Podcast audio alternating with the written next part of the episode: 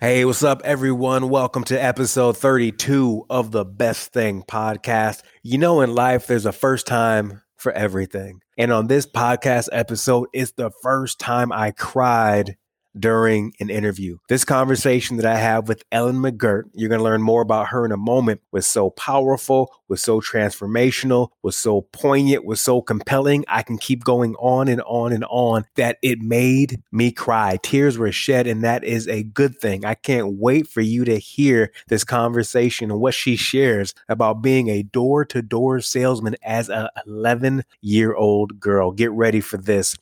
And hey, before we dig into the episode, I wanted to let you know about the Stop Living on Autopilot free mini course I have available right now. If right now you're really rethinking everything as you gear up for the fall, you, you know you don't want to go through the motions anymore. You know you don't want to live on autopilot. You want to live with purpose. You want to live with conviction. You want to live with joy and happiness, all that fun stuff. I invite you to take a first step today by swiping up, going to the show notes, and signing up for the Stop Living on Autopilot free mini course. The feedback I'm getting from this already is amazing. There are three powerful lessons that will cost you absolutely nothing but your time. So I think you're really going to enjoy that. So swipe up. Uh, okay, without further ado, I, I want you to hear me cry and Ellen's going to cry as well. And it's going to be a beautiful thing. So here's episode 32 of the best thing. Welcome to the Best Thing podcast, where we talk to thought leaders, creatives, authors, and entrepreneurs about how sometimes the best thing to happen to you is the most unexpected. Welcome your host, Antonio Neves.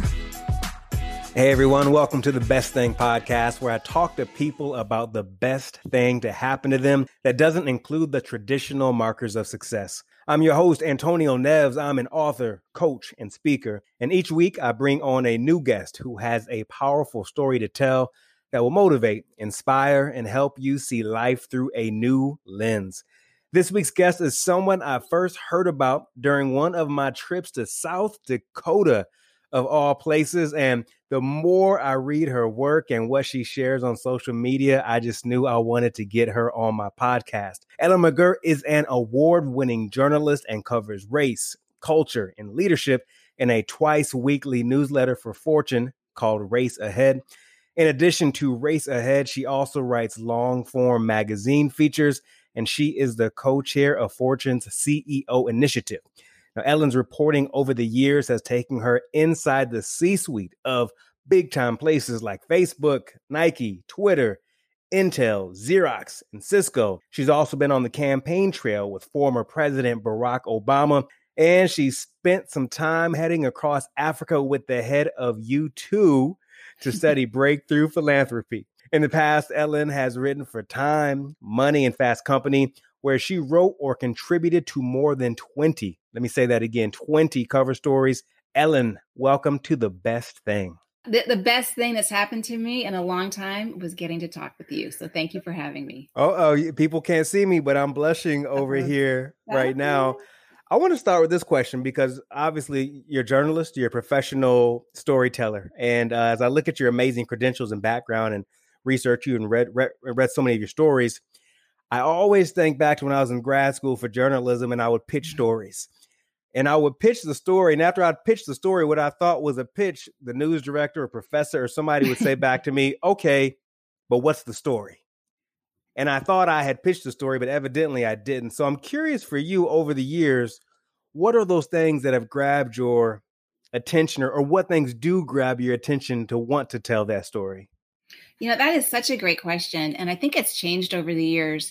And to your point, though, so much of what it takes to get a story um, published in whatever format is to make sure you understand what the audience is and what the person you're pitching to actually needs. And so sometimes you have to game the system a little bit and speak to their strengths as an editor and make sure that you're including some really specific points that will really speak to the experience of the audience you're trying to reach but I'll tell you the magical part of it is, and I I sort of think about it as collecting pearls. You know, as you walk through the world, and I know that you travel a lot, you speak a lot, you're a big thinker, and you're a very curious person. Every now and then, something like just hits you, and you're curious about it and then you find yourself as you're walking or doing something else that comes back to you and i like to think of those moments as pearls that i put in a box in my heart and in my mind and i keep mm. and usually what happens is they come back as I become aware of an event or I'm curious about something and I realize I'm sensing a pattern, either a pattern of something that I'm curious about or that I'm noticing in the world. And whenever I pitch a story, I try to bring in as many of these pearls I've collected as I possibly can an unusual event, an unusual um, subject matter expert, a, a data point, an interesting place that I've been, and take it friend uh, so it gives you a bunch of different lenses, but it also just peppers your idea with something that nobody has seen or heard before. And also just gives me some place to put the to put my curiosities where I know that they're going to be safe that's the, the, other thing is I'm, you know, I tend to hoard ideas. Like I've, like you always feel like you're never going to have a good idea again. This way, you know, that like they're just sitting there waiting for you to pay attention to them again. And you don't have to worry about that. Yeah. As you talk about those pearls, those things that grab your attention, those themes you see over and over again. I'm curious for you. I mean, and I'm, I'm a little biased as I ask this question because I'm thinking about the stories I want to cover over the years. And I would always go in thinking the story is X or the story is Y or the story is Z and curiosity plays a role in this, but how much are you always surprised when you go in to cover something or in the past that what you think is the story isn't the story? Is that typically all all the time? I'll, you know, quite often. But if you are a person that has a beat, then it makes it a little bit easier to have a sense of like what the context is. But when I was at Fast Company, we were really, you know, a lot of the stuff that we were covering in tech was still pretty new. Part of my earliest job was trying to explain to people what social media was, like what a what a profile was. I mean, that's how basic it was. And so I would ask people like Facebook or, you know, like Cisco that was working, trying to figure out how they were going to navigate this new normal. How about you just let me in and let me just meet some key people and I'll work closely with you. But, you know, maybe some themes and some ideas will emerge. It's like literally like, can I just come and wander around your company? And you'd be surprised as long as you promise to be, you know, open and transparent and have come in with integrity, people will let you wander around and find the story because it's actually to their advantage for you to do that. Now, Facebook is a very different company now. You know, they don't need people to explain themselves to the world. They would prefer people don't explain what they're doing to the world. I mean, they're just a huge engine. It's it's at the time when I was first meeting them and meeting Mark, they had 6 million users. Hmm. Like they were just it was a baby baby platform and they were looking to establish themselves. So letting me wander around was ended up being a, a good thing, but I'm not 100% sure it was a good thing for the world. But I was able to have a very interesting experience of what it was like to be them at that moment in 2007. Yeah, a lot of people right now are questioning whether or not Facebook is, is good or bad for the world. That's a whole other conversation. I really do. I really do like the theme of wandering around. I think that can uh, assist and benefit all of us in many forms uh, in life. Of course, over the course of your career, you've interviewed some of the biggest names in business, CEOs, leaders beyond former presidents, etc. I'm curious, what has been your approach to build trust with these folks when you go and they don't know you? Maybe they're a little bit hesitant. What story is this journalist trying to tell? Is it going to make me look good, the company look bad, etc.? What have you done to earn these to, to get these people to share more maybe than they normally would? You know, that is such a great question. And long form is perfect for that because it gives you time to prepare and it really is the preparation. My favorite story that I'd ever written that I thought was like the most successful from start to finish was a profile I did of Mark Parker when he was CEO of Nike. And I really went all in and I I was able to demonstrate that I was a person you could trust because not only did I read every single um, annual report that that company had published, I went back to the origins of the from the Oregon Trail. Hmm. for where you know where Bill Bowerman, you know, his predecessors had been, and just sort of the spirit of him and Oregon and and what he was making when he was, you know, using a waffle iron to to to make a better shoe, you know, and what and so I had in front of me, I had all this information, all these stories. I called historians of Oregon. I knew every single patent. I remembered patents that Mark Parker didn't remember he had. Wow. And I had I had a list of them in front of me. Like it was really a nerdy deep dive. Um, and he's also an art collector. And I had an experience. I had a my first career was in galleries and museums. So I came in with like real curiosity about how he collected and his eye and a real understanding of his journey and who he was. And then the conversations became easier. Like the res- I, I guess it's a question of respect. Like I came in with a big sense of, you know, he was a real person, he was doing real things, and I could understand this company from an outsider. It's a bold thing to say, but I was going to try. And I think, you know, you put that on my my tombstone. It's like, here lies Ellen, she really tried. Like if you can demonstrate to a powerful person that you're really trying to understand, they will meet you halfway. I promise. Here lies Ellen, I really tried. I like that. but that's cool also because as I was reading and learning about you, I saw that these things that come to help us that we we don't know they're going to help us some point in our career that you started an art gallery when you were in college. So those so those things that come back to help us many years later, and the preparation is so key. Um, and this is whether you're going in to do it, be a journalist and interview a, a company or an individual, or if you're even for those listeners out there who always reach out to you reach out to different individuals and you want to do informational meetings. I just invite folks to do that research and make so much difference when you finally get across from that man or woman. It's going to get them to share more. It's going to build trust, etc. Uh, let's let's move forward a little bit and talk about raceAhead, where you write about race, you write about culture. Um, I'm curious, of course, race, culture, there's so much going on now. It's always been going on. It's just unfortunately something that we haven't been willing to talk about on a national scale the way we are right now. Thankfully, as I look at and I, and I read that newsletter, you talk again, talking about serious, very important stuff. I was thinking about that quote unquote beat that you have that you write. Does doing this work now, does it empower you, or do you find sometimes covering these topics that are really, really charged does it exhaust you after you after you finish a newsletter? Like, does it again empower, or you're like, whoa, yeah. this is getting me? Yeah, that's a really important. That's a really important question because I've been grappling with that. I'm an introvert anyway, so everything exhausts me. Mm. But I that's that's gonna be the title of this episode. Everything exhausts me. Everything exhausts me, and I need a break from you. It's like that is sort of where I am every minute of every day anyway. But until the pandemic saved me from myself, this was a daily column, and I did all, almost all of it alone. I, there isn't a dedicated staff to the race beat. I established it alone. I'm very lucky to have corporate sponsors, which, as you know, you know, you have a little real estate that's profitable, that's a profit center. You know, you you you have a lot of, you've got some staying power, but it wasn't the language that business is fluent in. You know, equity and inclusion, and and some of the things that people are really worried about inside and outside of their of their companies. So I, I felt like I was one chapter ahead of the class for years, and I, I, I had made by the time uh, Christmas came along last Christmas, I had made a pact that I was going to try to make it to May 15th, which would be my four year anniversary with this column. And but I was like on fumes. You know, I I from police shootings back then, the campaign, the rise in hate speech, the rise in anti-Semitism, and the sense that there was a lot of talk about diversity inclusion in corporate life but not a lot was happening. We were still having the business case for diversity conversation which is so not helpful and so insulting. Um, and then i was just going to die at my desk like i had no mm. plan i didn't even have the energy to think about what i wanted to do next or where i thought i could leverage this and then the pandemic hit which changed our business dramatically everybody's business and i started to have different kinds of conversations and report in different way around COVID.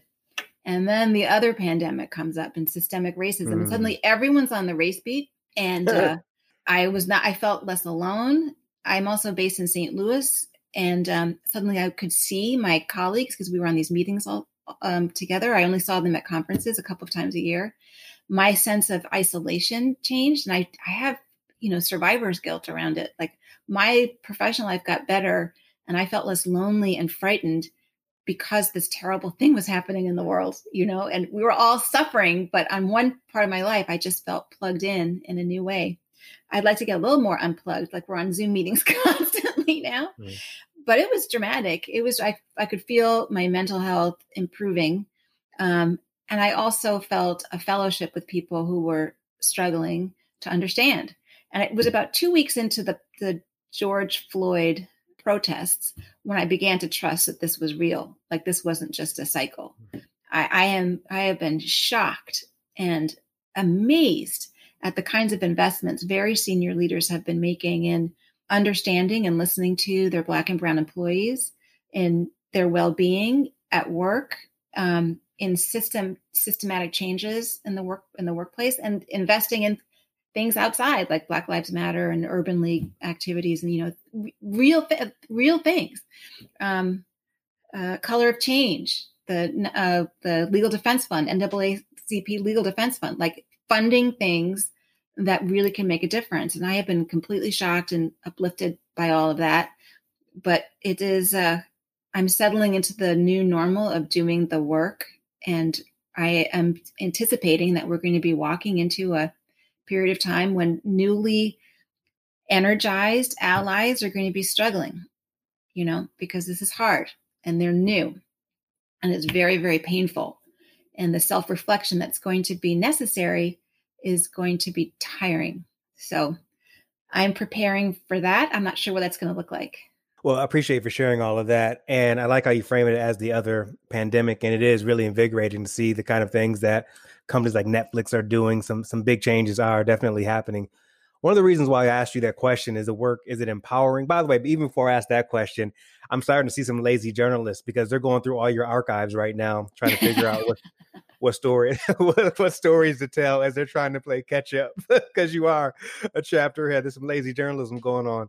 Uh, anyhow, the reason why I asked that question about are you empowered or are you finding this draining and exhausting is because I was curious what it's like for you with the newsletter when, as a journalist, typically very rarely do we see the word I, first person in our writing. And if I go to any of your your your uh, cover um, magazine cover type articles or anything, I'm not going to see the word I. I'll see your name in the byline.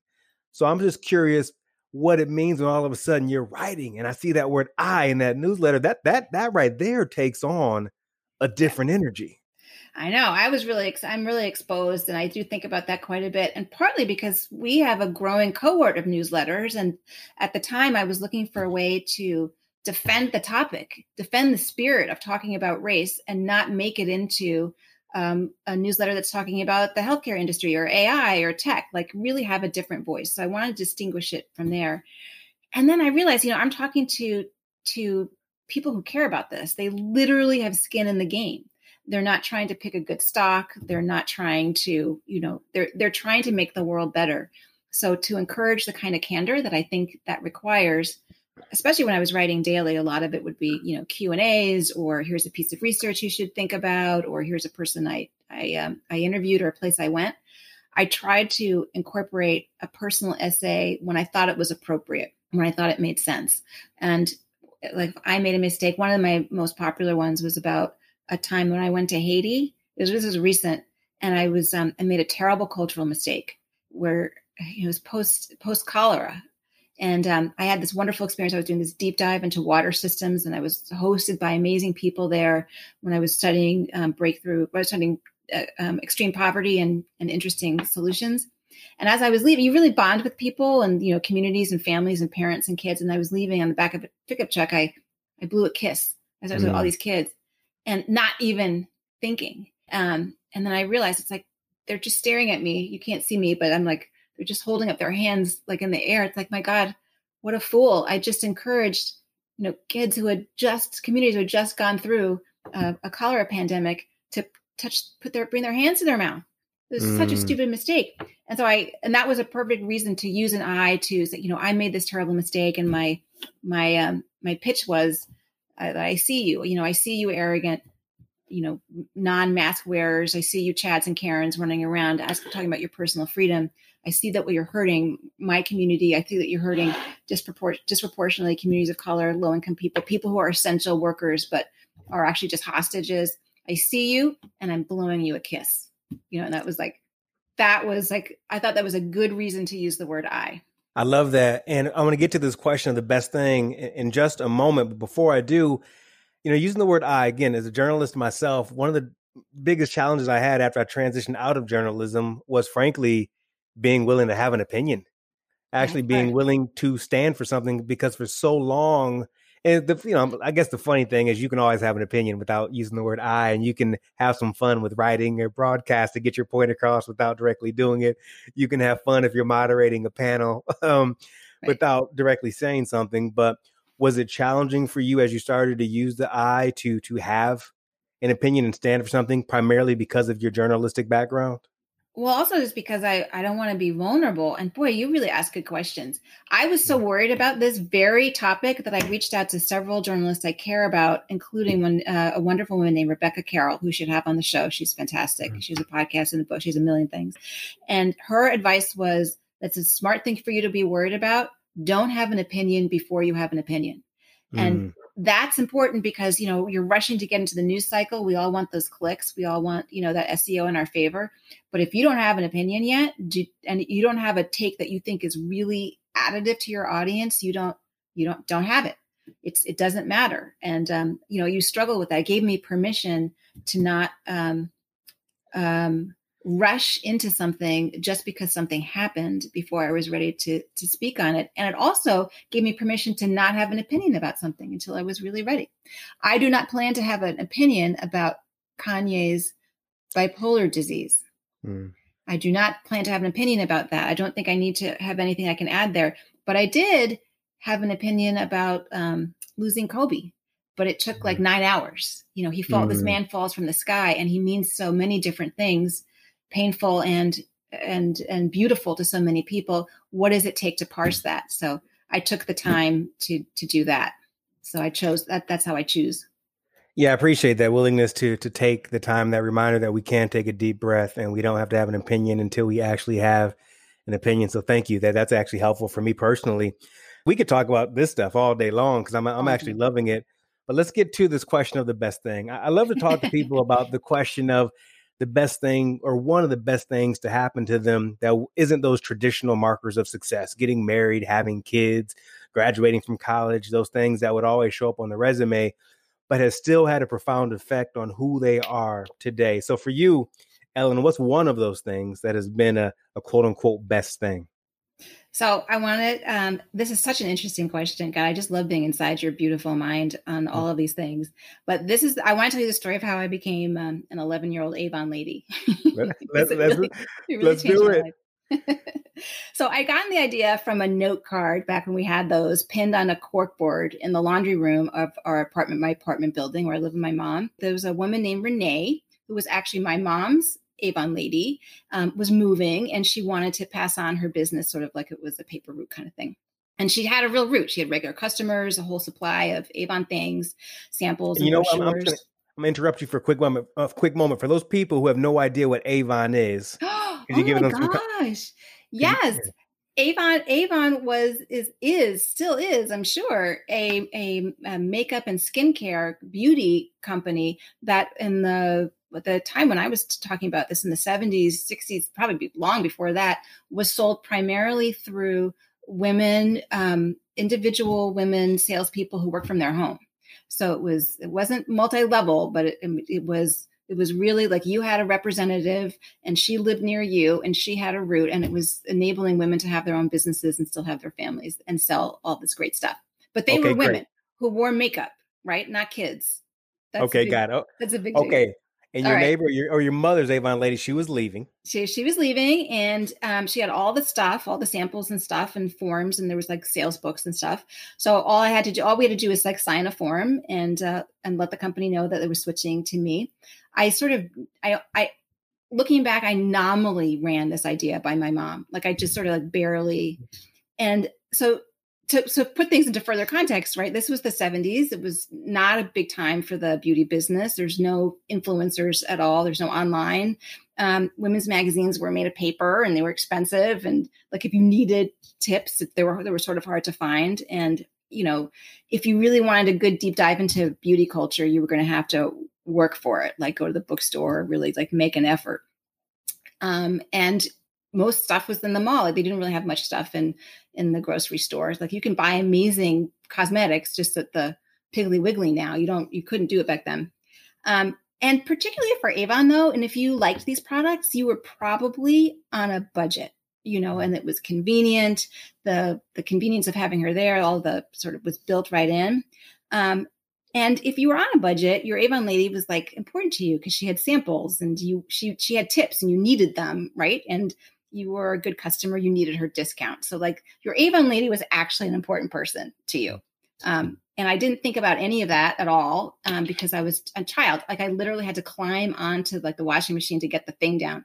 You know, I know that 11 year olds today are influencers and they're like running climate change organizations or like like Kardashian adjacent kind of people. But like when I wasn't selling Avon or doing my homework, I was playing in a like in a treehouse in the woods behind my house. Like I was an actual child. But we needed the money, Antonio, and this is like this was like the basis of my thought process um, this apartment complex was um, in a kind of a low rent, affordable, working class side of a pretty little shoreline town called Branford. Um, and this particular place, I will say, is um, was no one's forever home, if you know what I mean. There were um, plenty of people there because they just had their first jobs or they were starting their families and like on their way up. But there was a whole bunch of us that were there that because our life had knocked us back a peg or two or, mm. or six. And that was mm. my mom and me. Like we were really sort of hanging on by a thread. Um, a couple of years before, we had left our home in Harlem, where I grew up for before I continued growing up in Connecticut um, in the middle of the night. You know, it'd been 10 years of just living in a really violent home. Um, and finally, we found a way to escape uh, we lived with my grandmother for a while, but basically we were just adrift, like just mm. unmoored. And it's the kind of homeless that most people experience where you just don't you don't have a, a permanent address. You're knocking around. It's really hard and scary um, for, for more than a year. And then she got an office job, and then she got a promotion. Then we found a little apartment. And next thing you know, we had an Avon lady. And next thing you know, I was an hmm. Avon lady. But the other twist, which I think is really more to, I guess, you know, now that I'm talking about you with all of this, it all just sort of relates. I was, my mom is white. Um, but I was the only black person in the in this complex. Like we'd gone mm. from this rich cultural nature um, uh, neighborhood to this sort of all white struggling uh, community, and there were plenty of people um, who I knew suddenly. You know, I came from woke 100 you know 25th Street, would use the N word, sort of in casual conversations. There were plenty of people who would use the word Jew as a verb, you know, that's, and everyone seemed weirdly attached to Lynyrd Skynyrd. Like it's like mm. Connecticut, you know, just mm. shut up and eat your clam chowder. Your South's not rising again over here. Mm. Um, and so plenty of my customers were like struggling with whatever they were struggling with. And some of them needed just, they just wanted their monthly order of skin so soft. But there were lots of women who knew, uh, understood what I was trying to do like they knew that we were vulnerable and they knew that I was this like weird little ambitious kid who knew nothing about um, makeup. But I would read the pamphlets and I would go to their houses and I would try to do demonstrations. Like I really tried it. And they really listened to me. Um, and I, I, I actually had a red wagon that I borrowed from a kid and I used to bring the samples and I would bring their orders to them. And I, I would tell you too that many of my customers looked like, or in some cases were, the mothers of the kinds of kids who made having a black kids table in the lunchroom necessary. You know, like they were mm. part of that thing that made life t- tough for me. But, you know, for two years though, I made like actual money. I could finally afford new clothes and school supplies. And, um, you know, what they don't ever tell you in the what to expect when you're suddenly homeless guide mm is that um, the worst part is not being able to buy people presents and just like being normal, getting all choked up just even mm-hmm. thinking about it. You know, so it was like an incredibly happy time at in in relationship and a connection to people who ordinarily felt mm-hmm. would felt dangerous to me and whose lives and orientation um, felt opposite of mine. You know, and yet they mm-hmm. saved me and although I'd like to think that I returned the favor because he girl knows how to pass on a discount, let me just tell you mm-hmm. that. Mm-hmm. Um, it helped me understand, it helped me, especially when I'm rested, mm-hmm. find the place I need to go to feel empathy and give people who are complicated context, you know? And I think the world that we in our, in, in our, uh, the world that we're in now is, makes that really complicated people feel free to say very, very ugly things. And um, they use they use Trump and those and the president and, and the rhetoric as a proxy for some very scary feelings and some very ugly feelings. So I struggle with that to this day. but the degree to which I'm able to hold the humanity of people who may not be holding the humanity of me in return is because I was a, an 11 year old Avon lady. I'm convinced of it. Wow. Well, first, I want to acknowledge you and appreciate you for being willing to share all of that. And when I I don't know you, we, we I don't personally know you deeply, but I feel like I know you deeply. And as you were sharing that story, one of the reasons why I know you deeply is because, as you described, leaving in the middle of the night many times and living with your grandmother, that over the course of my life at times was my experience as well. And if there's a reason why I can truly connect with people, why I have that empathy, why I probably became a journalist, a storyteller, why I can talk to any damn body, that has a lot to do with this. Now you're getting me emotional yeah. as well. So I appreciate you for, for sharing that because I frankly forgot about leaving in the middle of the night and those times with grandma, not always having an address, etc. Um, I'm thinking about that 11 year old you through my tears right now. Same. Which I'll which I'll which I'll gladly acknowledge out loud. Um, think about that 11 year old you, and, and I'm just curious what allowed that 11 year old girl. Yes, there was necessity. Uh, I hear you say there was necessity, but what allowed you to have that that courage? I can't imagine walking around a neighborhood that you just described, where folks didn't look like you, where people didn't say the necessarily kindest things at school, etc., but that allowed you to grab that red wagon, walk down the street, and knock on the door and do your sales pitch, introduce yourself, go into their home. Like, what allowed for that? Yeah, I, I, I look, looking back, I or just thinking about what we just talked about, it, I made it sound a little. I mean, I did all those things, and I probably had more anxiety about just talking to an adult than I I'm probably accurately remembering because you know adults are terrifying. They still are, but hmm. um, th- I, there's just always been. I think part of it too. I was very well. I I, I went to school at PS 75, 96th Street and West End Avenue. Very well invested in by my peers and my friends' parents and teachers. Just an amazing melting pot experience growing up in New York City. That's a big part of it. But I think there's just something that is still sort of like naively optimistic in me. It's like the the part that just looks at like I can do that. Like I'm point I'm pointing to like this invisible chalkboard uh, corkboard. Like I well if, right, which is like borderline mm. borders on arrogance, right? Well, if mm. Renee, I, if Renee can do it, I can do it. Like how hard is this? You just write down what people want, and um and I followed the orders, and I was excited about the idea of, of growing something. And I guess there was a part of me that was also kind of resigned to the fact that in 1970 whatever people still said stupid things and mm. there was just nothing i could do about that but there was plenty of things i could do to just live my life i'm giving them i'm giving this a, a big adult talk but i don't really i can't really access my thought process with the lang- with the words i had at the time except like this seems like a good idea and i was like kind of a hustler i had a i had a busy babysitting business and if i couldn't do the babysitting myself. I would um, plug in one of my friends and charge them a dollar. Like I was really trying something. well, the, the, situation you described, I mean, for an upbringing like that, you know, for a lot of kids, I, I know this firsthand. You have to figure things out pretty pretty quick on your own. If you don't have lunch money that day, you'll figure out a way to eat because you're not going to go hungry. And that was my experience. You mentioned the word empathy earlier and how important that is. And you also said, and I hope I get this quote right, you know, give people who are complicated context.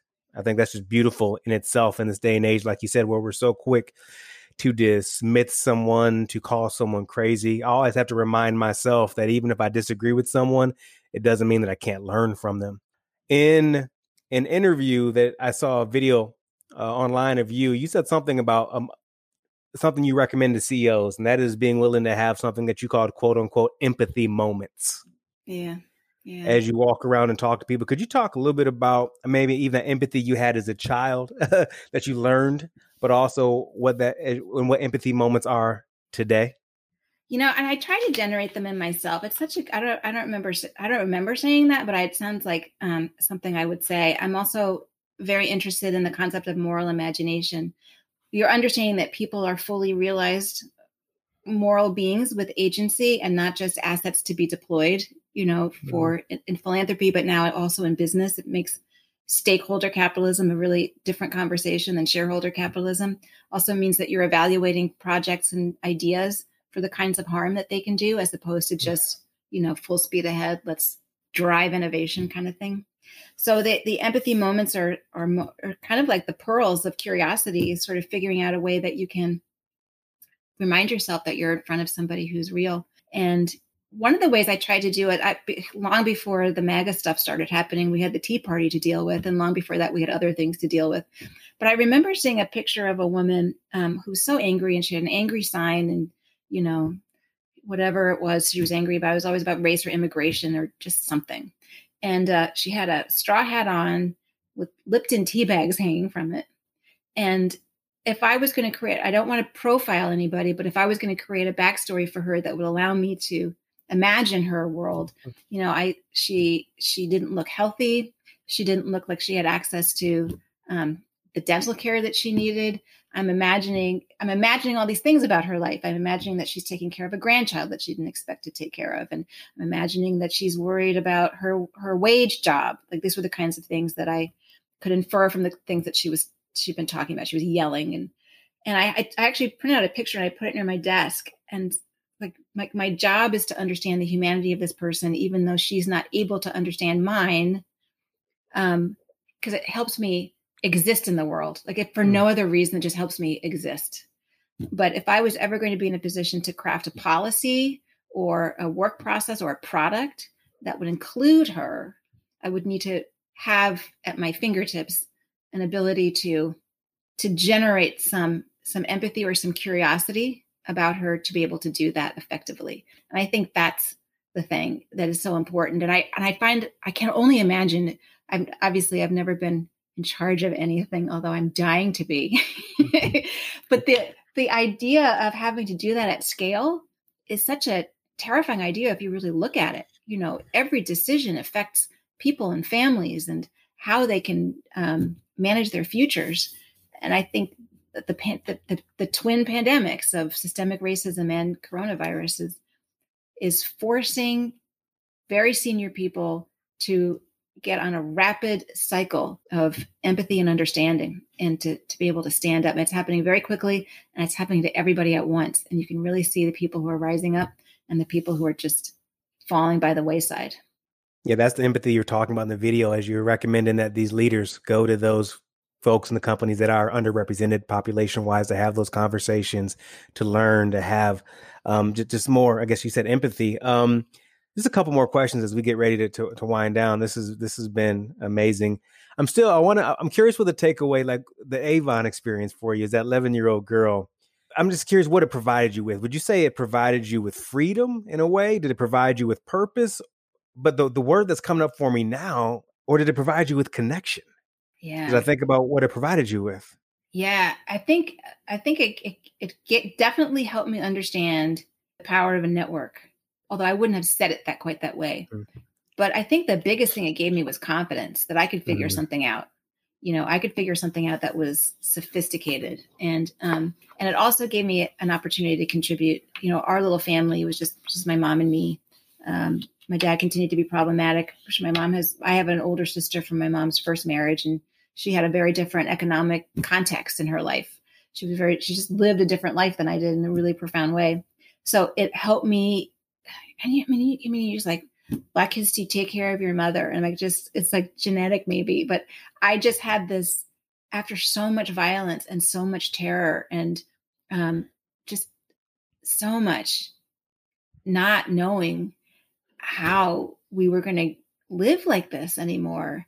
Just to be, it's, I guess you're right. I guess it's freedom. It gave me a sense that I could figure it out, um, even if I was making it up as I went along. And um, and that people people were kind to me antonio like i was a child right with makeup tips and people were kind to me and uh, that was really affirming well yeah i think that's the last thing we'll end on is you said they were kind to you you're 11 year old 11 years old maybe in an area where you didn't expect people to be kind but you said earlier that they knew we were vulnerable yeah. and talk about people in your neighborhood. And my my my hunch is the eyes that you see this world in, whether you're in Haiti, whether you're doing work for raceAhead, whether you're covering a company, your eyes can probably see a lot of vulnerabilities and things that others just cannot see. Is, is that fair to say?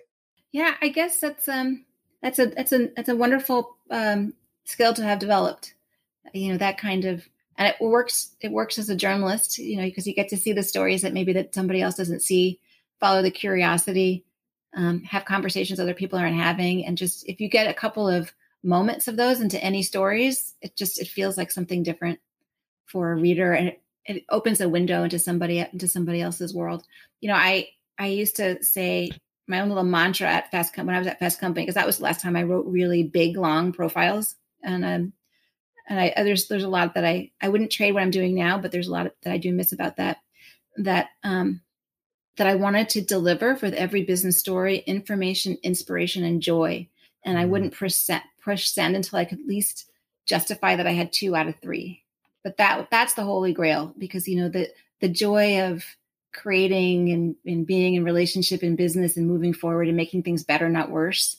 You know, you you get to be yourself we weren't talking about belonging and things like that back then but that's that's it you know the dignity of work the dignity of providing for for people and you're making your community better and um, doing something worthwhile i mean this is these are the kinds of things that that i'm hoping that we're starting to really talk about again in a really meaningful way as a as a global community yeah and i think we definitely are and you are a big part of why we're we're doing that. Uh, I'm so happy that you're doing the work that you're doing. It's such important work. I'm I'm so happy that you are using the word I because it does connect to the reader in such a different way, and we can hear a different story that we otherwise would not hear. And I'm going to speak for the listeners of the Best Thing podcast and say you 100% have provided inspiration, information, and joy uh, in this interview. So I, I can't thank you enough uh, for taking time to do this. For, oh for people God. that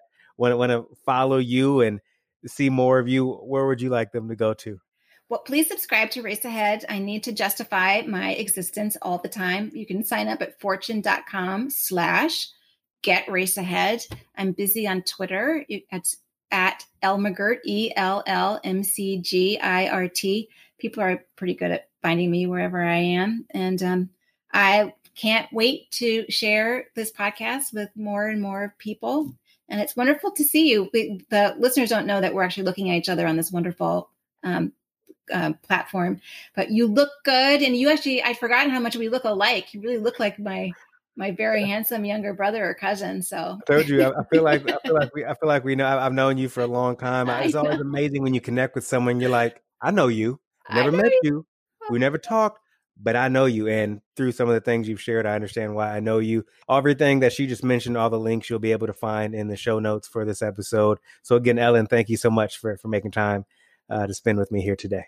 Oh, I love you, my brother. You take care and love to your whole family and to everyone out there in the podcast land. I love you too. Thanks for listening to the Best Thing podcast with Antonio Neves. Join us next week for more stories that'll help you see the world through a new lens. For more resources, go to theantonioneves.com. If you enjoyed this podcast, we ask that you share with a friend and be sure to subscribe so you never miss an episode.